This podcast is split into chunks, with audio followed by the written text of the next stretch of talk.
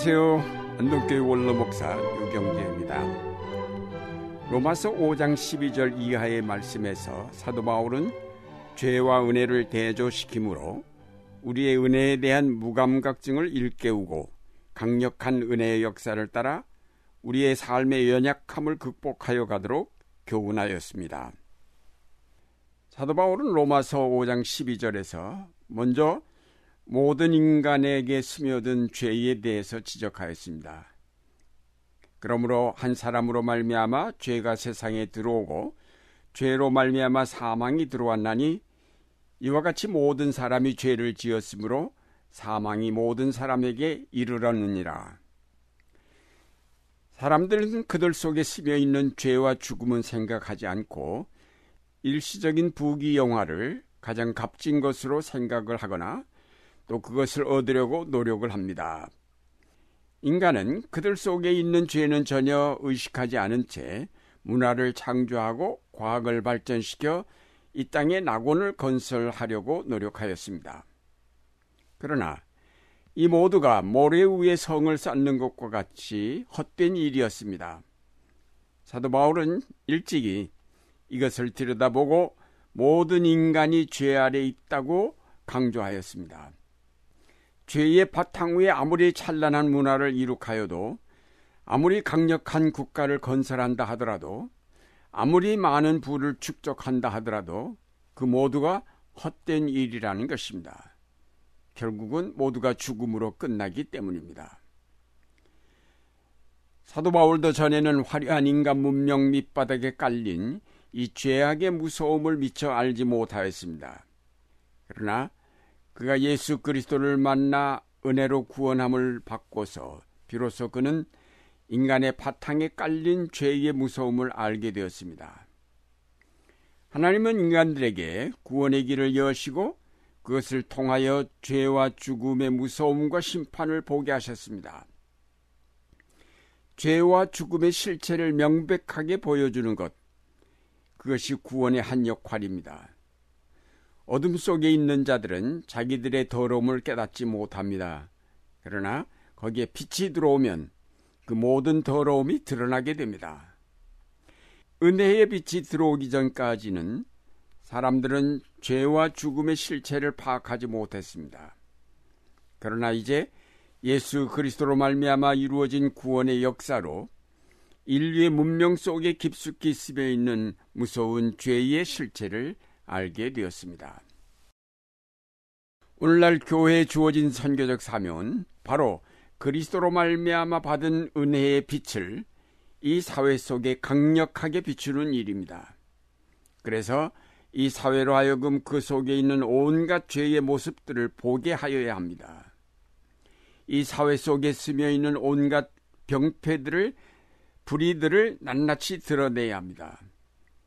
사람들은 본능적으로 자기의 죄를 감추려 하고 자기의 죽음을 보려 하지 않습니다. 교회는 그리스도의 밝은 빛으로 이 사회 구석구석을 비추며 이 민족의 심성 속에 들어있는 죄악을 들추어내므로 그 죄악의 더러움과 무서움, 그 죽음의 실체를 보게 하므로 스스로 거기서 벗어날 길을 찾도록 인도해 가야 할 것입니다. 죄가 더한 곳에 은혜가 더욱 넘친다는 말씀은 바로 죄를 깊이 깨달을 때 비로소 은혜의 길로 나아갈 수 있게 됨을 말합니다. 그러나 사도 바울이 로마서에서 더욱 강조하는 것은 그러한 무서운 죄와 죽음이 극복될 수 있는 은혜의 길이 한 사람 예수 그리스도로 말미암아 열렸다는 사실입니다. 바울은 그리스도의 은혜를 강조하고자 아담의 죄를 먼저 언급했습니다. 그런즉 한 범죄로 많은 사람이 정죄에 이른 것 같이 한 의로운 행위로 말미암아 많은 사람이 의롭다 심을 받아 생명에 이르렀느니라. 죄의 파급력이 강하지만은 그리스도로 말미암아 이루어진 구원의 은혜가 훨씬 더 크고 비교할 수 없을 만큼 풍성하다는 사실을 이 말씀에서 강조했습니다. 바울은 이러한 은혜를 세 가지로 말하였습니다. 첫째로 은혜로 말미암은 선물은 어떤 죄보다도 더 크다는 것이며 둘째로 그 은혜는 그 어떤 심판보다도 더 크다고 하였고 그리고 셋째는 이 은혜가 또한 어떤 죽음보다도 그더 강력하다는 사실입니다. 그것은 은혜의 힘이 죄의 힘보다 더 강하고 더욱 풍성하며 더 크다고 하는 사실을 강조한 것입니다. 죄의 파급력이 놀라운 것은 사실입니다. 아담의 죄로 죽음이 들어오고 모든 인간을 다 그 아래 굴복시켰습니다. 이렇게 볼 때 죄의 영향력이나 파급력은 대단한 것입니다. 가령 맑은 물에 먹물 한두 방울 떨어뜨리면은 금방 그 물 전체가 시커멓게 변하는 것처럼 죄의 파급력이 그만큼 강함을 뜻합니다. 그러나 하나님의 구원하시는 능력은 그보다 더 강하고 더 빠르고 더 효과적입니다. 하나님의 구원은 그 물 자체를 쏟아버리고 거기다가 새물을 부어 깨끗하게 하는 것과 같다고 하겠습니다. 우리 속에 스며 있는 죄악을 송두리째 다 쏟아내게 하시고 새 마음, 새 영을 우리 속에 창조하십니다.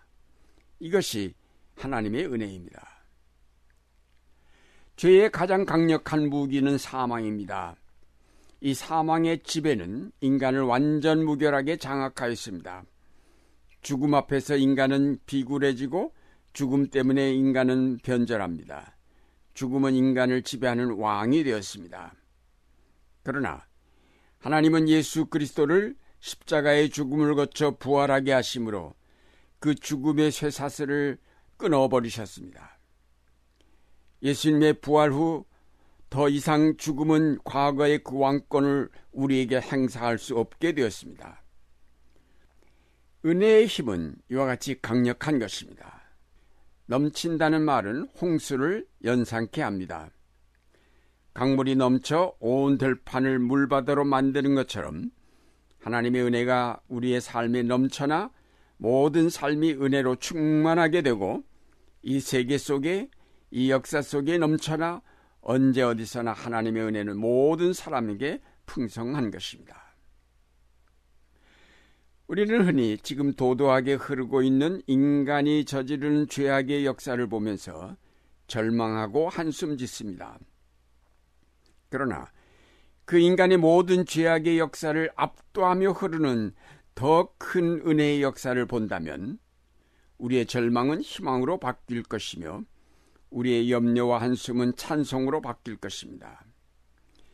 인류의 역사에 나타난 무서운 비극과 오늘날 이 세계가 직면한 기후 위기나 코로나19로 말미암은 재난을 당하면서 우리는 두려움에 휩싸여 있습니다. 그러나 하나님이 이루시는 은혜의 역사는 인간이 파괴한 그 모든 것을 더 완벽하게 새롭게 다시 창조하십니다. 인간은 서로 나뉘어 전쟁하고 계급을 만들어 차별하고 착취하고 억압하며 모든 인간관계를 불화와 단절로 이끌어가지만 하나님은 인간이 파괴해 놓은 모든 관계를 새롭게 하시어 화해하게 하시며 서로 신뢰하게 하시며 서로 사랑하게 하신 것입니다. 이것이 바로 하나님의 은혜의 힘입니다. 사랑하는 여러분, 여러분의 삶 속에 더욱 넘친 하나님의 은혜를 깨달으면서 하나님께 감사하시기 바랍니다. 오늘 우리가 당하고 있는 재난 속에 더욱 넘친 하나님의 은혜가 있음을 확신하면서 낙심하지 말고 희망을 가지고 하나님의 새 역사 창조에 동참하시기 바랍니다. 전쟁과 온갖 비극을 얼룩진 이 세계 속에 그 모든 것을 새롭게 하며 하나님의 나라를 일으키 가시는 은총의 힘이 있음을 바라보면서 인내로 기다리시기를 바랍니다. 오늘도 더욱 넘치는 하나님의 풍성한 은혜가 여러분의 삶과 이 사회 속에 충만하시기를 기원합니다.